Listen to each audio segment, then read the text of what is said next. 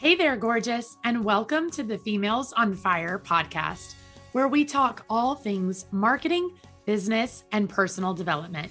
I'm your host, Haley Luckadoo, the marketing coach, motivational speaker, and Dr. Pepper lover with a mission to connect you with the most incredible women I can find and the tools you need to chase those crazy, audacious dreams of yours. So, welcome to the club, Firestarter. Now, let's turn that spark of an idea into a wildfire of success.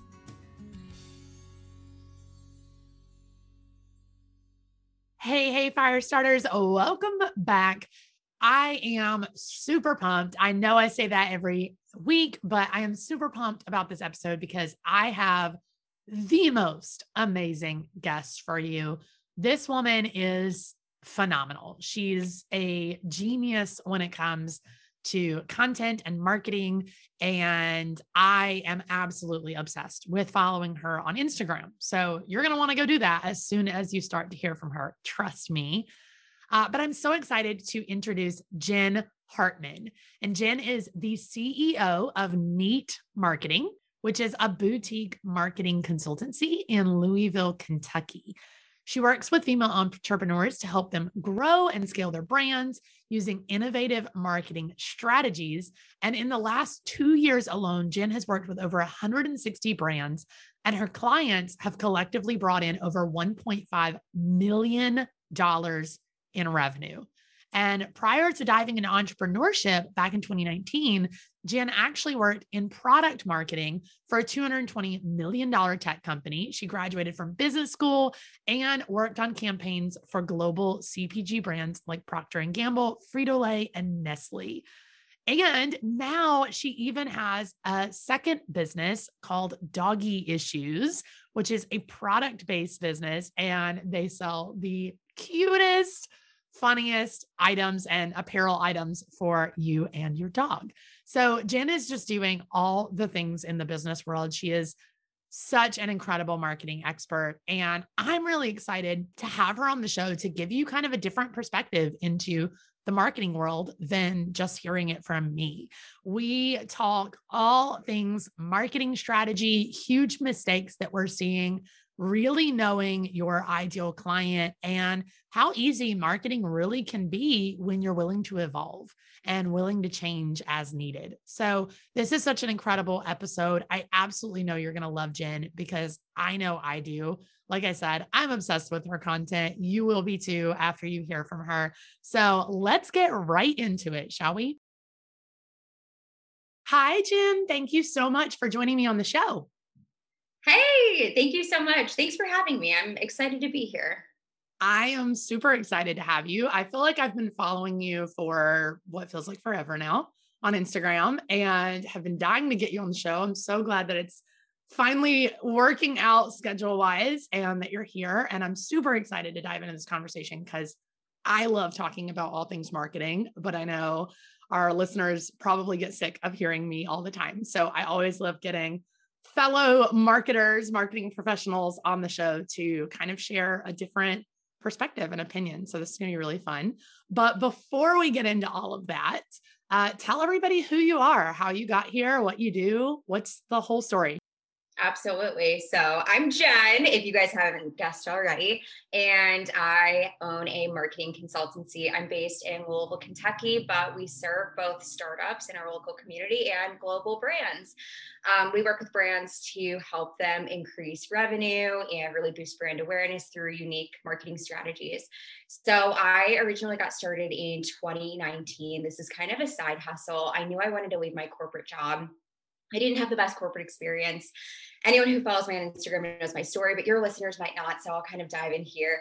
I was a victim of sexual harassment in corporate America, and I was just really eager to get out of that work environment. I really wanted to work for myself. I was tied to the job for so long because it provided an income for me. And every two weeks, I got my $2,000 paycheck, and that provided me with a little bit of stability. And I was able to pay off credit cards and loans and whatnot. But I knew I wanted more for myself and I knew I wanted more freedom. So eventually I decided to kind of leave corporate America, had $3,000 to my name when I went full time in my business, didn't really know what I was doing, kind of made things up, figured it out as I went, and invested in a lot of really incredible mentors. And in two years, I grew this business to multiple six figures recently bought my dream car, which I'm very proud of. Um, I hired my first full time employee about six months ago, and I even self funded a fashion brand. So it definitely hasn't been easy, but I know this is so cliche. I was about to say it hasn't been easy, but it's been worth it. Like the most cliche line I could ever say, but it's so true. I love it. I love it. I don't think it's cliche. I think when you're living it, you're allowed to say it. It's not cliche. But I love that you pointed out, first of all, I love your story because I think so many people can relate to that feeling of being in corporate. And for whatever reason, for you, it was a whole issue with harassment, which is awful. I'm so sorry, but it got you here. So there you go. Um, but I feel like so many people can relate to that being in a corporate position and for whatever reason feeling like they have to get out of it. Like it's draining them it's draining their energy. They're not super passionate about showing up to work every day. Maybe they love the work but not the place they work in right? Um, so i think so many people can resonate with that. And i'm always interested when we do these interviews to hear everybody's stories because what i love about it is yes we're so different. And yes we all have our own kind of unique journey of how we got here and how we got into what we're doing. But there's always these little like points of contact, you know, these points of similarity where you're like, oh, yeah, everybody can resonate with that, right? Everybody can resonate with this. Um, but one thing I really love that you mentioned was just that you invested in a lot of mentors, you know, because we don't hear a lot of people talk about that part. And I feel like it's such a huge part of growth and expansion and really scaling your business is just knowing when to invest in yourself and your business and knowing when to trust other people. So um, I'm super proud of you to hear that that you've done that. But I, I think it just goes to show that when you really not only trust yourself, but trust yourself enough to make investment decisions in your business, then that's when you really start to grow and scale and thrive. And not only have you done that with mentors, but you've done that with hiring an employee too. So that's awesome. Thank you so much. Yeah, I definitely believe in investing in your business. It doesn't always have to be a $20,000 mentor, but it might mean hiring a virtual assistant, investing in systems, because I think when you invest in your business, that shows that you believe in what you're doing and it forces you to show up and step up in a way that you wouldn't otherwise. Yes, I love that. I think that's so, so true. I feel like we could go down that rabbit hole and talk about that all day long um, all about how you hired and how you've invested and all that stuff. But uh, we'll get to the the really good juicy stuff that we came for. So let's kick it off with I want to talk about marketing mistakes because I know the things that I see where I see somebody post something on Instagram or they try something and I just cringe and I'm like, oh, that was not the way to go about that. So I know you have those things. Um, so I'd love to hear from you. What are some of the biggest marketing mistakes that you see happening, you know, in 2021 going into 2022? I feel like I could go so deep with this. like what you said, I see so many mistakes happening on Instagram and like coming from corporate, seeing certain things in the online space just makes me like cringe internally. And I'm like, why are we doing this? This is not how things are supposed to go. So I'll start this off by saying that a big mistake I see people making, and I know a lot of people know this, but only hosting your business on Instagram. Instagram is great. I think it's it, it's an amazing platform to grow a brand and create a fan base and communicate with your customers and your clients. But unfortunately, Instagram is very finicky. We've seen it go down for oh, hours yes. at a time. I've had like panic attacks watching Instagram go down. We've seen people get booted out of their accounts and never regain access. So at this point, it is so important to have almost multiple channels that you're marketing on. So Instagram, yes, social media is important, but aside from having short form content for your top of funnel strategy, you should also have long form content. So podcasting is really great blogging is fantastic as well. Um, even YouTube is amazing too. Having something a little bit more long form where you can expand on the short form content you're talking about on Instagram. So, highly recommend that one. when it comes to long form content, I recommend meeting people where they're at. So if your clients don't read blogs, for the love of God, don't blog. yes, thank you. Somebody had to say it. at the end of the day, it's about your customers. So meet them where they're at, give them what they're wanting. And also, as well, another mistake I see happening is people have a top of funnel strategy, which would be events, it would be social media, it's your podcast, it's your blog, it's your website. But I don't see mid funnel happening. Mm. So people discover you and they love you, but there's no way to push them down into becoming a client of yours. So, for example, email marketing is a mid funnel strategy. And some people will send out an email every once in a while, but I don't see a lot of strategy behind mid funnel.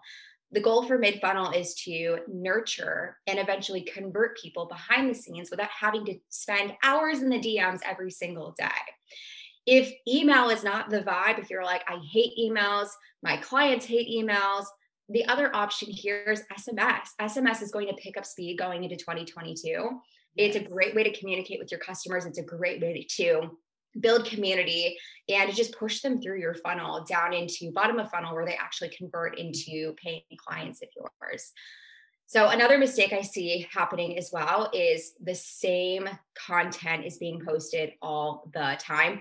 I don't even scroll Instagram at this point because I just see the same educational content again and again and again. And I don't know what happens. I don't know if we see maybe a coach who talks about a certain topic and then everybody else sees that and they kind of regurgitate it and try to make it their own but i see it happening all the time. So try your best to not get inspiration from instagram. I don't scroll for inspo. I get inspo from linkedin I connect with like really incredible thought leaders on LinkedIn who have an opinion about things. And that's where I learn a lot. I get inspiration from podcasts, from books I'm reading, from articles I'm reading. I don't get inspo from Instagram. And it's because if I do, I end up regurgitating the same information everybody else is. I think it's, it, it's super important to have your own take on things polarizing content is also really big. I used to be so afraid of having an opinion. I was like, oh my God, if I have an opinion, some people are not going to like me. And now I've just owned the fact that, like, I'm not for everybody, and that's okay. Polarizing content forces you to pick a side. You're either going to agree with something, you're going to disagree with something. Your people are going to be that much more attracted to you. And those people who don't maybe have the same beliefs as you, guess what? You just eliminated them and you saved yourself hours of time. You don't have to waste time trying to nurture them in the DMs. You don't have to waste your time getting on a sales call just to figure out that you're not aligned. So that's another big mistake too is like just posting educational content is not enough to stand out from the crowd. You have to also have an opinion about what you're posting about. There should be some sort of polarizing opinion with your content. What other marketing mistakes do I see people making? The last one I'll touch on, because I've seen it a lot, is a freebie that is truly not valuable. Mm. If you're going to create a freebie, it should be a high value freebie because that high value freebie is a taste of what it's like to work with you.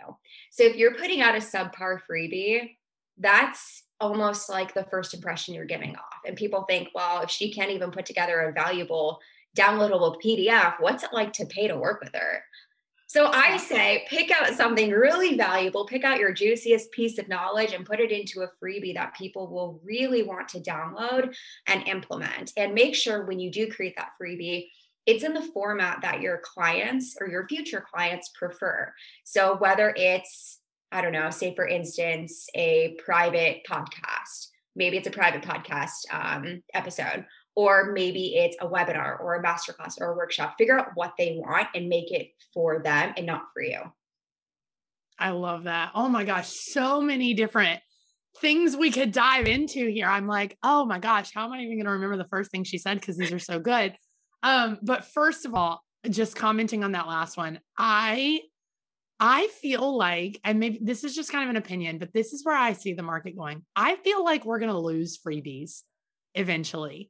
I feel like eventually we are going to lose freebies entirely. And people are just going to have like small offers. You know, those little like 19 and $27 things. I feel like those are going to be the lead magnets because I think we're already kind of starting to see that a little bit where the top of funnel is still something you have to pay for and put a little skin in the game on. And I like it. Like, I like that it's going that way because sometimes these freebies are garbage.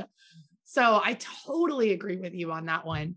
Um, I really love the fact that you brought up the content all being the same um because i feel like i feel very much the same way that i can't even scroll instagram anymore and i think this is why i love following you so much because it's not the same just like regurgitated crap over and over again i'm so tempted to sit here and ask you about your linkedin strategy and how you do all of that but we won't go down that rabbit hole right now um but i love that it's it's kind of a nice reminder that because i think too often people are using these platforms you know, not only to show off their own expertise and build a brand and grow a following and get customers, but they are looking through them for inspiration and they are looking through them for the educational aspect for themselves. And I think that's okay to a degree, right? But I think you kind of have to know, like, going in, like, if you log in Instagram, I think you kind of have to be prepared for, like, okay, am I scrolling to look for people to follow, to look for people to learn from? Am I looking for something specific for myself? Or am I coming on here to sell, to post, to grow a brand, to nurture my audience, etc. And you really have to be one or the other. You can't kind of have one foot in both because otherwise you do. You end up scrolling and you're like, oh, that's interesting. I could recreate that.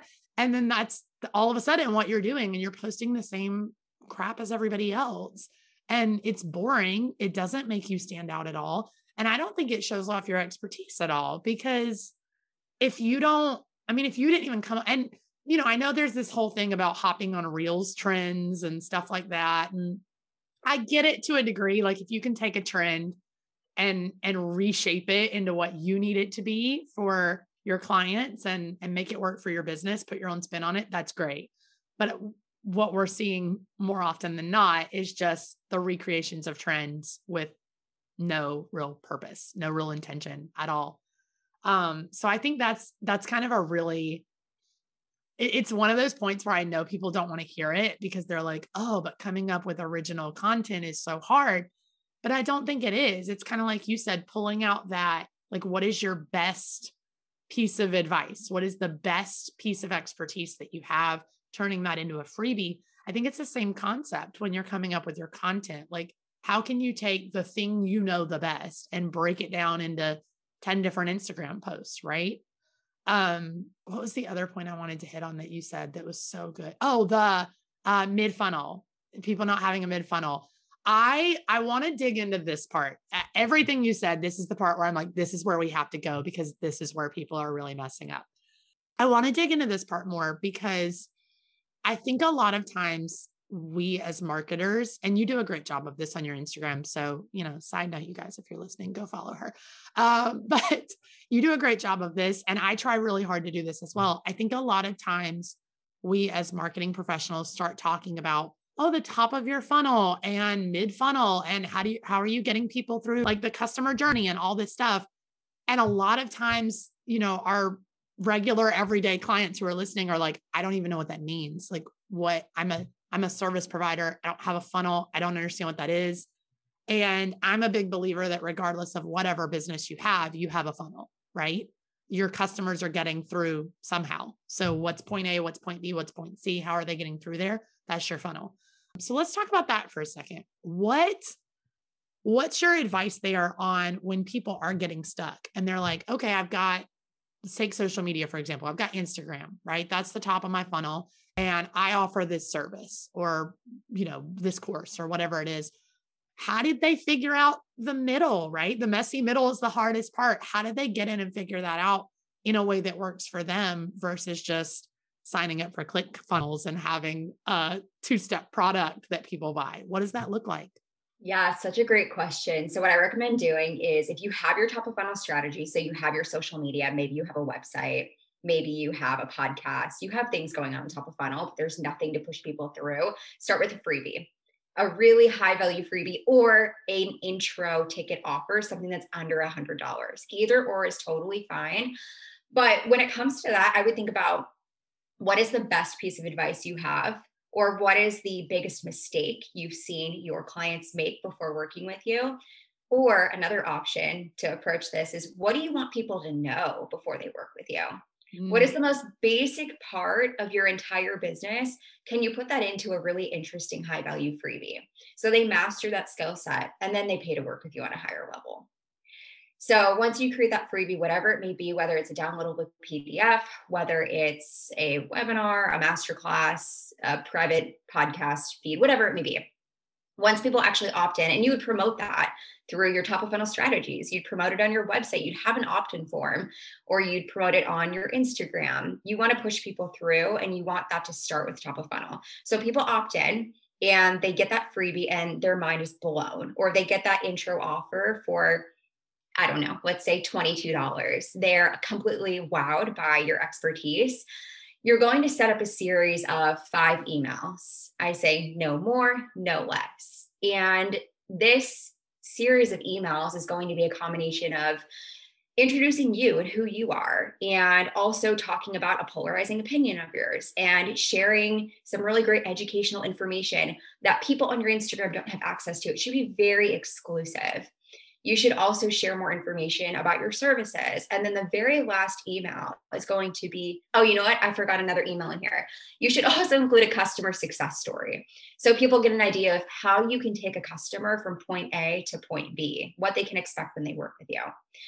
Um, and then the very last email should be a call to action. Hey, let's work together. Here's a fast action discount on this offer. And it should build upon the freebie that they just downloaded or the intro offer they just purchased. And that's all the funnel is. I think people hear funnels and they get very intimidated very quickly.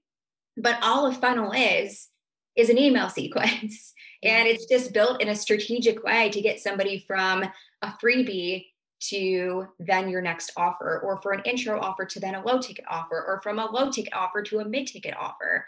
All you're doing is building out a really strategic email sequence that nurtures them without you having to manually follow up with them via email or Instagram DM. Yeah. And just going back to what you were saying, I don't even think it necessarily has to be email, right? Like find a no. way to make it work for your business. You talked about text messaging I and mm-hmm. SMS. I think that is I'm with you. I think in 2022, that is going to blow up. Like, I think we're already seeing that, right? Like, because it just, for a lot of people, it feels easier. We have so much coming into our inboxes.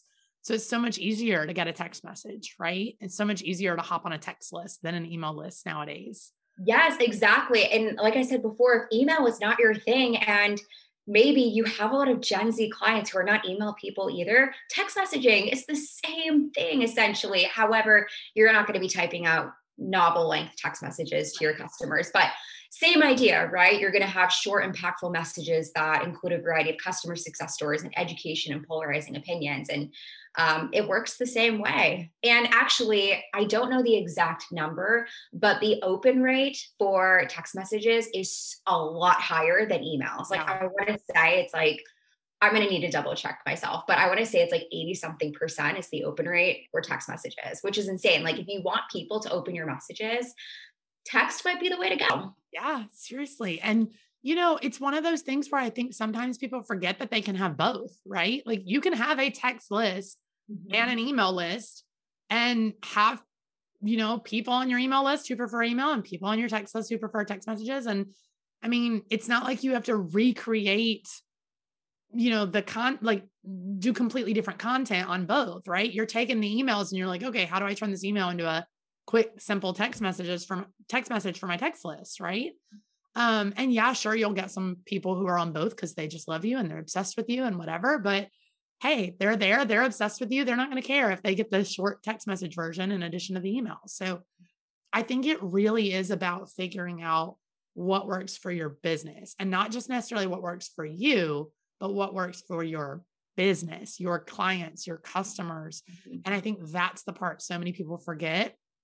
I really believe that marketing is super simple and it's literally just knowing your client, knowing your customer really, really well, and knowing how to get them in that funnel and get them from point A to point B to point C, right? That's all marketing is. And if you can do that, then it almost doesn't matter what you're selling or how you're selling it. You're going to be able to figure out how to get people in there, right? But I think people either are getting tripped up on the actual knowing their client, right? Because how often are people I, know my customers come to me all the time. My coaching clients come to me all the time like this. So I don't know if maybe you feel this too, but they're coming to me all the time. They're like, oh, yeah, I know my client really well. And then they're telling me about this person. And I'm like, right, but what about this? And they're like, oh, I don't know. And I'm like, but what about this? And they're like, I don't know. And you you start to realize people never know as much as they think they do when it comes to their own customer. And I think you should constantly be like evolving and learning more about who they are and what they need. But I think too often we're we're chalking it up to, oh yeah, this is my customer, this is their pain point, this is what I have to solve that. And we're just assuming. And you know what happens when we assume. Oh my God, wait, did you watch my Instagram story about this the other day? I feel like I just talked about how we assume really? know our customers. And the thing about that is like, what happens is so many of us do market research in the very beginning of our businesses, right? That's what every coach tells us to do. Go do market research. And then we do it. And then two years, three years, four years goes by, and we don't ever do market research again. Or we do surface level market research, like we put up Instagram story polls yeah. And half the time, people who are voting would never even buy from us. So we're not really doing quality research. And then we get further and further away from our customers and what they're wanting. Yes. And we sit around and we're like, why is nobody buying from us? Why are people not liking my pictures? Why are people not engaging? Well, you're not creating content that they want. Like you don't even know your customers anymore. Customers grow and evolve over time. And if you're doing your job correctly, that's going to happen. But with that being said, you have to keep doing your research at least once a month, checking with your customers or past customers to see what they're up to, how they're doing, what's keeping them up at night, what they think the biggest problem in their industry is. Because if you're not constantly asking these questions, you're going to become so out of touch so fast. Yes. Oh my gosh. See, this is why I wanted you on the show because I'm like, she and I are twins. Like we we are on the same wavelength. I knew I knew this would be so good. But I, I want to touch on that because you just went through a rebrand. So let's talk about that because I feel like you're so good at, and this is what, what I think makes you such a great marketer or marketing strategist, whatever you want to call it. Um, you're so good at recognizing that. And you can tell you're so good at recognizing like when your clients are evolving, when they're taking the next step, and therefore you have to take a next step, right? Um, and I think a lot of times, especially for you know business owners who are sort of just getting started or or have gotten to that um, sort of lag where they're like a year in and they're like, what do I do now? Like I've built it. Here's the thing that I've created. Now what? right. Um, I think too often people are getting to that point and and their ego is getting in the way. And it's like, oh, well, this is what the market research I had and this is what I've gotten comfortable with, right? And this is what I've spent so much time creating programs and lead magnets and, you know, freebies and webinars and content for. So I don't want to change it. I don't want to evolve. This is what I've worked so hard for. And they're constantly thinking, like, oh, if I have to change it, if I have to evolve, it's going to be drastic changes. It's going to be like starting over. It's going to, you know, be ground zero all over again. So, talk about what that's been like for you with this rebrand because you did a whole rebrand. You're moving up with your clients, but it didn't mean starting over for you necessarily. So, what's that been like? Yeah, it was definitely scary because for two years, all I was doing was coaching. So I coached over, I don't know, 150 clients. But what I saw happening is we got to this point where our clients were like, well, can you just do it for me? Or I need more of like a CMO. Where do I find an ad hoc CMO? And I'm like, I've had enough people ask that to not give them what they're looking for just seems really silly. Right. And we had the ability to do that for them as well. So during the summer, I was like, I'm done being stubborn and I'm done being so set in my ways. We need to pivot and give people exactly what they're asking for, or we're not going to make it. Like, we're not going to survive as a business if we don't pivot and accommodate what people are asking for. So we did. So I started to take on more corporate consulting projects, and my revenue during the summer plateaued. And as soon as I started to say yes and to give people what they were wanting, my revenue started to go back up in business again. So we had clients who returned as consulting clients. We had clients who came back for done for you funnel builds and for social media management. And that to me was really exciting. It was sad at the same time though, because I had created all of this coaching material.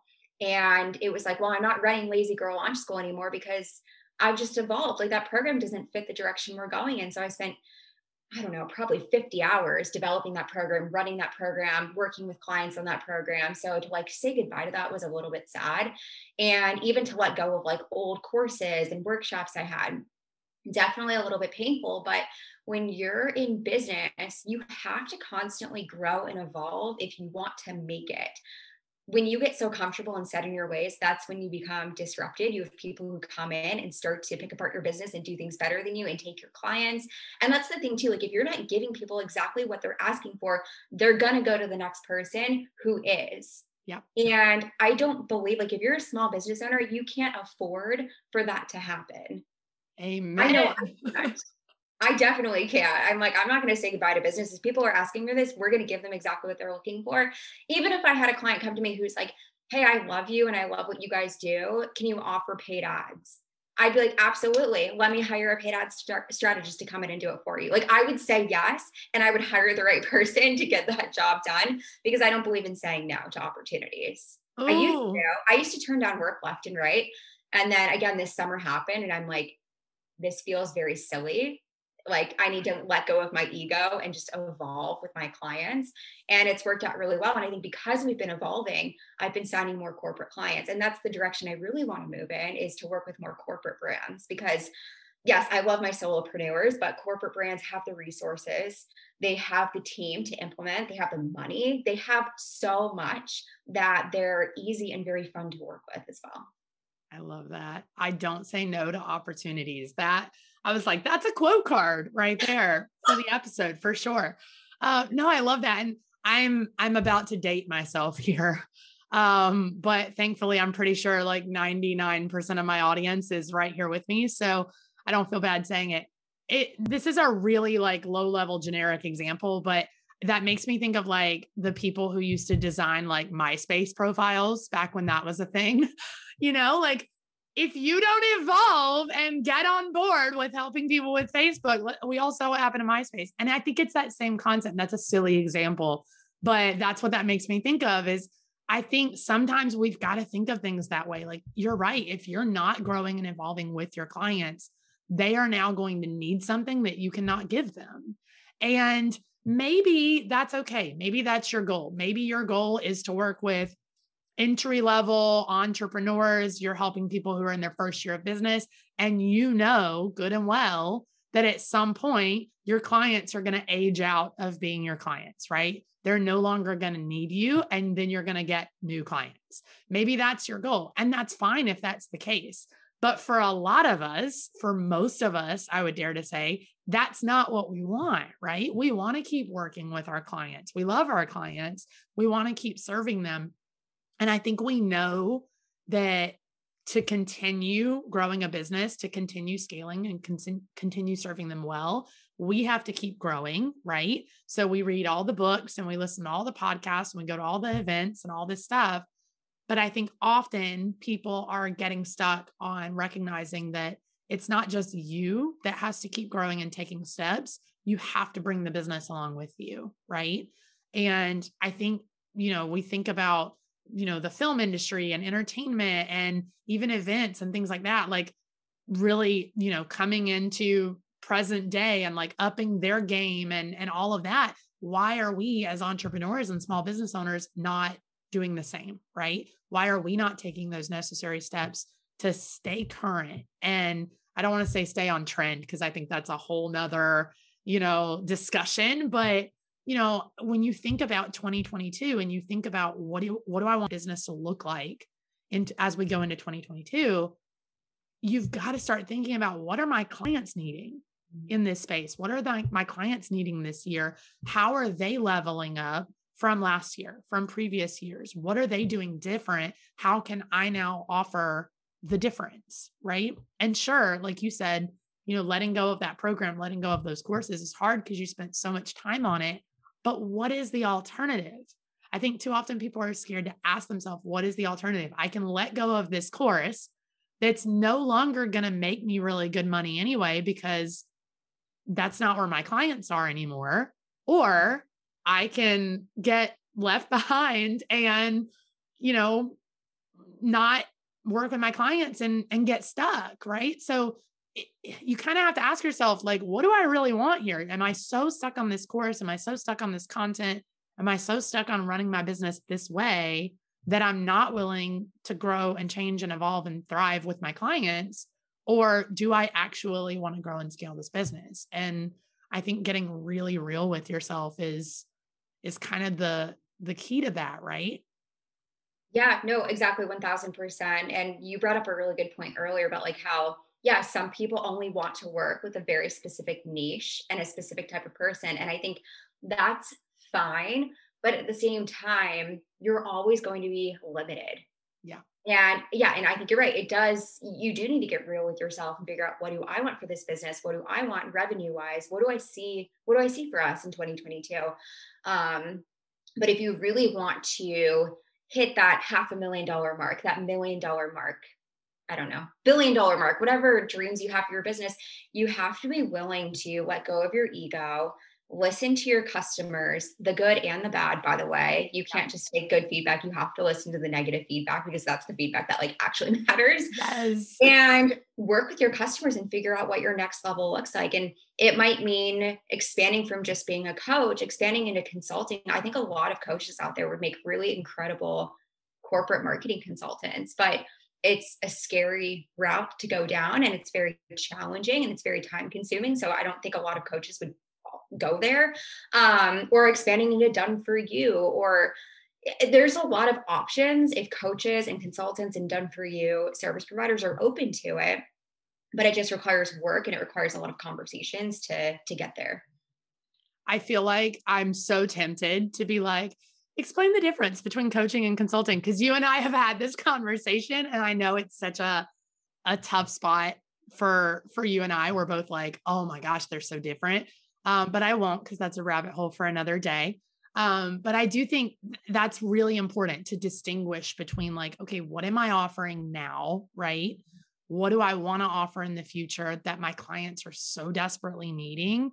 Where, how do I bridge the gap between those things? Right. Does it mean leaving this behind for this? Or does it, is there a way I can offer both? Is, is that what I need to do? Is just kind of diversify my offerings? Like there it's like you said there are so many different ways to do this and i think that's where people get stuck is they're like oh well i offer coaching so i have to offer coaching like that's mm. what i do and it's like no you can do done for you you can do consulting you can you know venture out into you can have these packages you can have templates you can i mean there's so many things that you can do. And I, I think people just get stuck where they're like oh i do coaching so the only thing i could do is maybe offer a course. And if you would just like expand your mind like ask your clients what they want right? Um it just goes back to what you said earlier about don't just do market research in the beginning. Ask the questions. Consistently be asking the questions over and over and over again to the point where you're like my clients are going to hate me because i'm asking them so many questions. Like they won't. They're going to love that you want to build something for them right? Oh exactly and i noticed that like the people who i'm continuing to ask questions eh, that, that those conversations that are continuing to happen those are the clients who stay with me and they're like oh wait i want to buy that from you or wait i want to sign up for consulting. Like they feel like they've been such a big part like they've been huge in like helping me develop that so they just want to come with me on that journey which i think is so cool um but yeah you brought up a really interesting point too where like yes you can be a coach and you can coach forever if you want to but you can also add different pillars into your business. You don't have to live and die by coaching. And I would even argue that that's not the safest route to go. And I know entrepreneurship is not about safety, but let's be real, we have bills to pay, we have families to provide for. Yeah. So if you can spread out where your income is coming from, and I'm not just saying as a coach, have a group program, a course, and a mastermind, spread out where your income is coming from from different customers. So if you offer consulting, you're going to get corporate clients who pay a lot more than coaching clients will and who have more money to spend and who have more resources to help you execute those projects. You can expand out into done for you. There were so many businesses that were created during COVID that now need support when it comes to social media and paid ads. Like there's so many opportunities out there if you're willing to just expand your business and add those other pillars in. But I think so many people are like very focused on like, I'm a coach, I will always coach, I will never do anything but coaching. But in reality, like this sounds very sad. I think at some point, the coaching industry is not going to be what it currently is. Mm, yeah. I think that there's going to be, and I've already seen different rules and regulations that are going to be popping up. And a lot of it comes back to MLMs and coaching and how coaching is being promoted. There's going to be problems for our industry in 2022 and 2023 that why wouldn't you expand and serve other types of businesses and other types of markets? Yep. Absolutely. A hundred percent. I, I love that the, the common theme in all of this, you know, we're talking about marketing and all of this, but the common theme just, we keep coming back to ask your clients the questions and be willing to do what you need to do. Right. Be willing to expand, be willing to get creative. You know, I, I think too often we build these businesses and then we're unwilling to get back into the weeds, right? And and have to do the dirty work to build something because we're like, oh, I already did that. Like I've been an entrepreneur for two years or three years or five years or seven years. I don't, I don't need to go back to that. Right. That's taking a step backwards. And I very much disagree with that. I think that's taking steps forward, right? That's you're building something new or you're adding an offering or pivoting or whatever you need to do to stay in business, right? To be able to keep making the impact that you're making on your customers and on your community. So I think that's such an important piece of that. Uh, I feel we could do this all day. We really could. I feel like you're gonna have to come back. We're gonna have to have a part two at some point. Um, I do want to ask you really quick before we go into the rapid fire round. I know we're kind of over our time wrapping up here, but I have to ask. I know you know you have doggy issues now, which is your product based business. And I know we don't have quite as many listeners who are product based businesses, but I'm just curious how is the marketing different? What has that looked like? Maybe just in a couple sentences. How is it different than like a, a service based business or a digital based business? Yeah, that's a great question. I'll try to not go too deep here because there are so many differences between the two. A whole like, other episode. oh my God, we're going to need a part two. But if anybody is interested in starting a product based business, keep in mind that it will take twice as long to develop products and it will cost twice as much or three times as much as you initially anticipated. But when it comes to marketing, an omni-channel approach is best for products. And i would even say for a service-based business but i know sometimes for service-based businesses it's really hard to be on all the platforms doing all the things especially when you're already serving clients. But for products it's really important for visibility purposes. Yeah you can't just be on Instagram when you have a product, you have to be on Pinterest, especially if you have a product that is so like visually pleasing is not the right word, but I'm not good with words right now. um, like for example, like our products say really ridiculous sayings on the front of them, so they do well on Pinterest. Like our Pinterest gets about 15,000 visitors or 15,000 impressions every single month. So we do well on Pinterest. We have a lot of click throughs paid ads are also important as well. So we do paid ads on Pinterest and we're starting to do ads on Facebook. Um, aside from that, influencer marketing is really, really big with visibility. If you have a product, you have to be working with influencers so you can get in front of a new audience and build trust and credibility. The more influencer marketing we do, the more the business grows. So we just did our first paid collaboration with an NHL player and his girlfriend and his very famous dog. And our website visitors have been like through the roof. Our sales week. So last week we had our biggest sales week to date, but I'm pretty sure this week is going to top that. That's awesome. So very, very exciting. And then along with that, too, I would say this is more of a similarity than a difference. You have to have email marketing with products. You have to be able to like touch base with your customers. So we've been doing a lot of email marketing. I'm hoping to dive into SMS marketing for that business in 2022 as well. But yeah, I would say the main difference is just having an omni-channel approach. That's so interesting. I I knew it it could be a whole episode on its own. So maybe there's a part 2 in store for us. I'm not sure. Um but I I had to ask cuz I feel like um you know, not that we have a lot of product-based business listeners, but I feel like we have a lot of listeners who have toyed with the idea of how could I introduce a product? Um, even if it's not a new business, how could I just introduce a product into my current business? So I'm I was just curious, you know, what the differences have been because that's definitely not my area of expertise. So it's interesting to hear that perspective. So thank you for that. I think this has been amazing. I wish I could keep you here all day long and just talk shop with you because I love it. I love getting to, like I said, talk to other marketing professionals. And I think you and I are very similar in both thought processes and personality. So uh, we could really do this all day, but I will stop here and not keep you much longer. But uh, we always close the show out with my rapid fire round, which is just a few fun questions to uh, let our audience get to know you a little more and maybe inspire some ideas for them. So, are you ready? I'm ner- I'm like sweating. I'm nervous right now, but I think I'm ready. I love it. I love it. All right, they're easy. I promise. What is your favorite part of your morning routine? I am the worst person when it comes to morning routines. Are you really? Because I am too. I will lay in bed until 9 15. I'll wake up, I'll play on my phone. My dog will lay upstairs next to me and I'll just cuddle with him. I roll out of bed, I'll like wash my face, I'll wander downstairs, get Starbucks. I don't have a morning routine. Were we separated at birth? I have I to ask. Her. because let me tell you, I just, you know, short, short share. The reason I asked this question is when I originally came up with the rapid fire round, I was like, I really should get my morning routine together and maybe actually have one. So I'm just going to ask this question so that I can get ideas for my own morning routine. And not one time have I ever implemented one of the ideas that I've heard.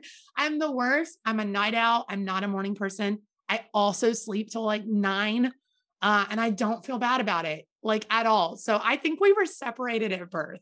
Like I that is so funny. I don't think I've ever talked to another entrepreneur friend of mine who was so lax with the morning routine and sleeping in. Anytime I tell somebody I sleep in until like 9, 9 15, they're like, Are you they're in shock? They're in I don't set an alarm. I just wake up when I wake up.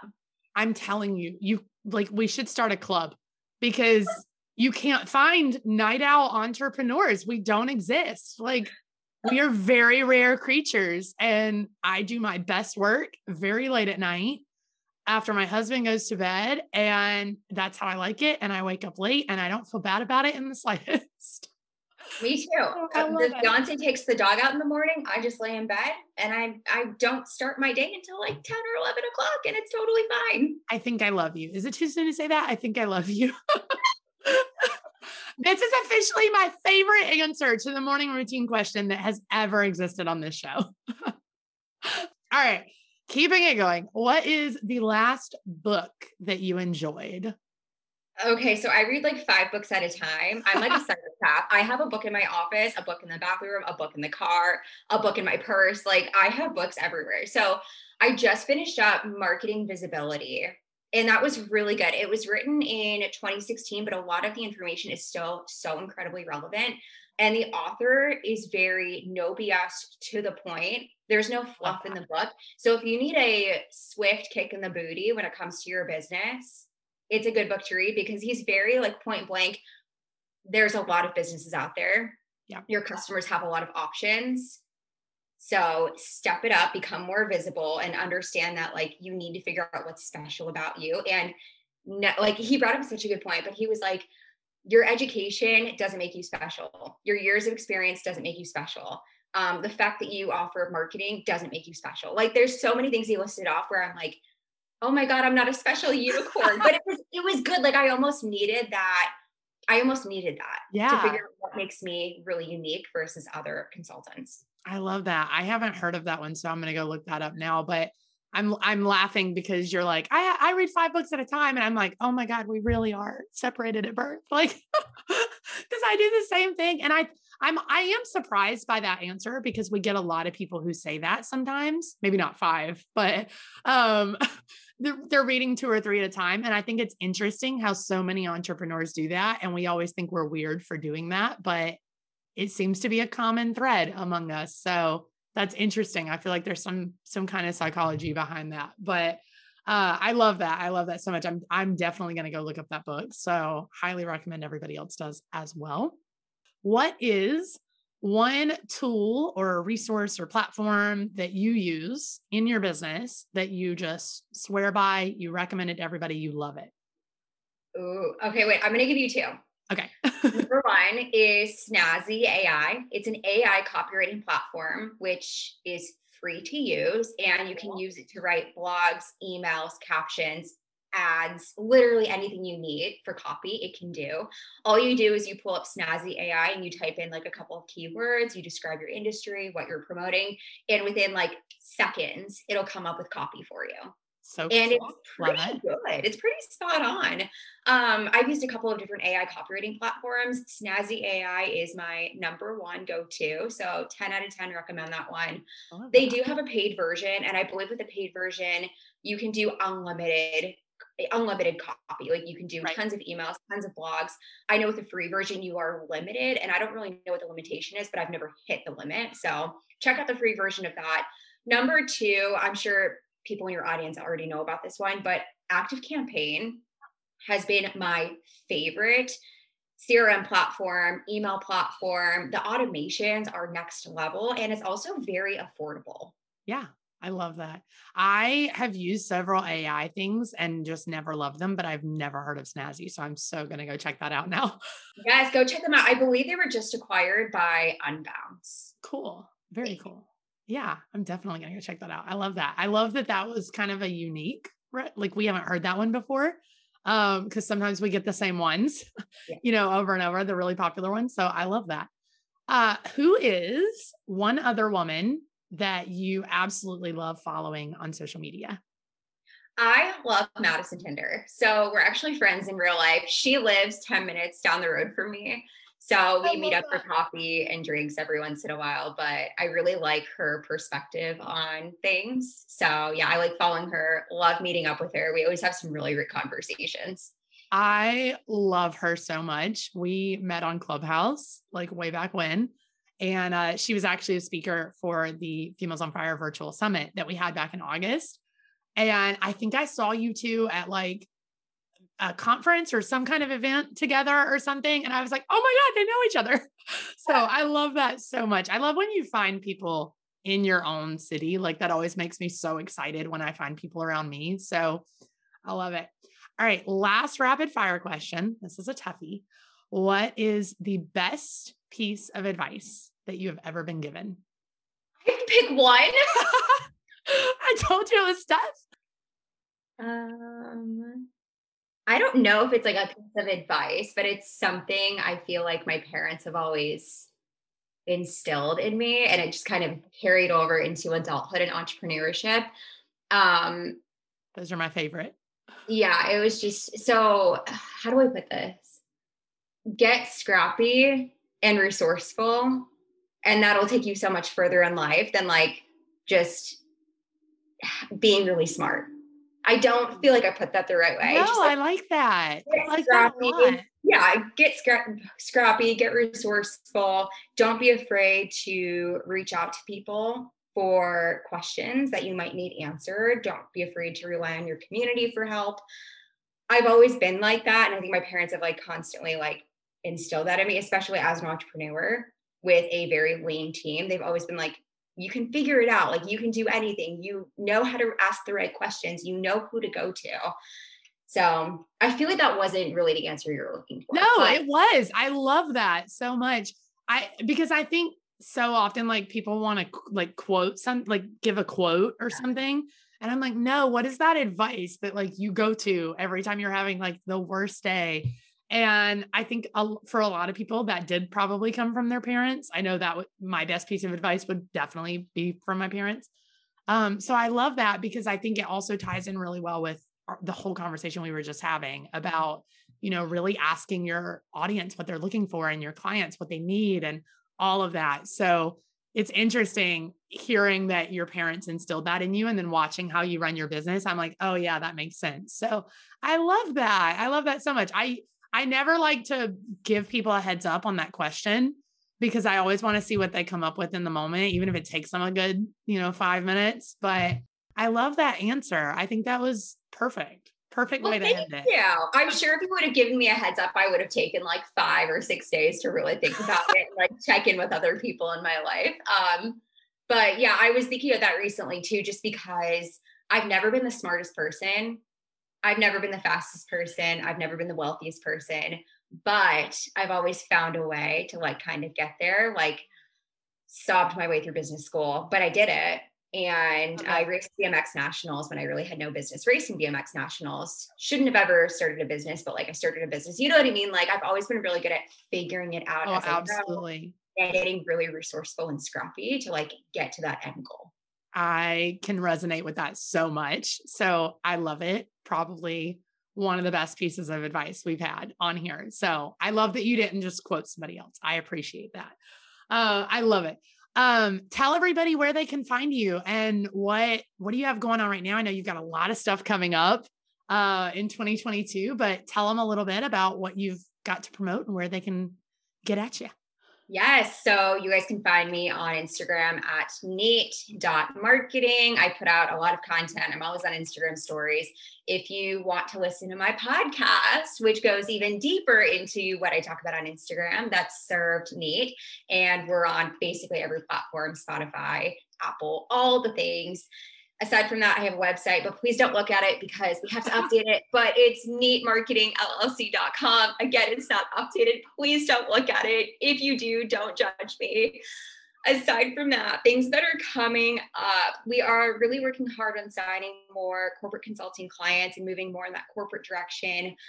And I mean, a lot of our clients are growing so fast too that eventually, you know, some of my solopreneurs will have corporations. So working in that direction. We're definitely planning on growing doggy issues a lot more in 2022. I have some really big growth plans, hoping to find a few more retailers to partner with just to grow the brand and get out there a little bit more, working with more influencers.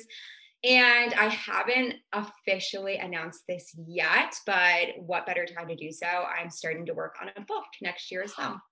Ah, so exciting. I love that. Oh my gosh, we're going to talk so much about that once this podcast is over because I'm currently writing a book and it's the hardest thing I've ever done. So we're going to oh. talk all the things. I love it. I love it. Well, we will put the links to all of that incredible stuff in the show notes. And you guys, when I say that Jen produces the most incredible content, like she's one of my favorite people to follow. It's the whole reason she's sitting here right now. So please go follow her on Instagram at the very least, but her podcast is amazing too. Uh, and like I said, we'll put all the links to that in the show notes. Jen, thank you so much. This was such an incredible conversation. Um, so much insight here that I, I love how real you are and how just, I don't want to say authentic because I think that's such a buzzword now, but just so down to earth. You're, you know, the kind of person that will kick you in the pants and then give you a hug right after. And I, I think that's amazing. Those are my kind of people. So I love your perspective, your insight that you gave, and I just appreciate you so much. That's so it for this thank time. you for joining Don't me. Don't forget to thank head over to me. the show notes at femalesonfirepodcast.com to grab bonus content from our guests, support the show, or grab your Females on Fire swag. If you loved this episode, give us a quick shout out on Instagram by tagging at Females on Fire. And don't forget to tune in every Wednesday for a brand new episode to keep you fired up for those big dreams.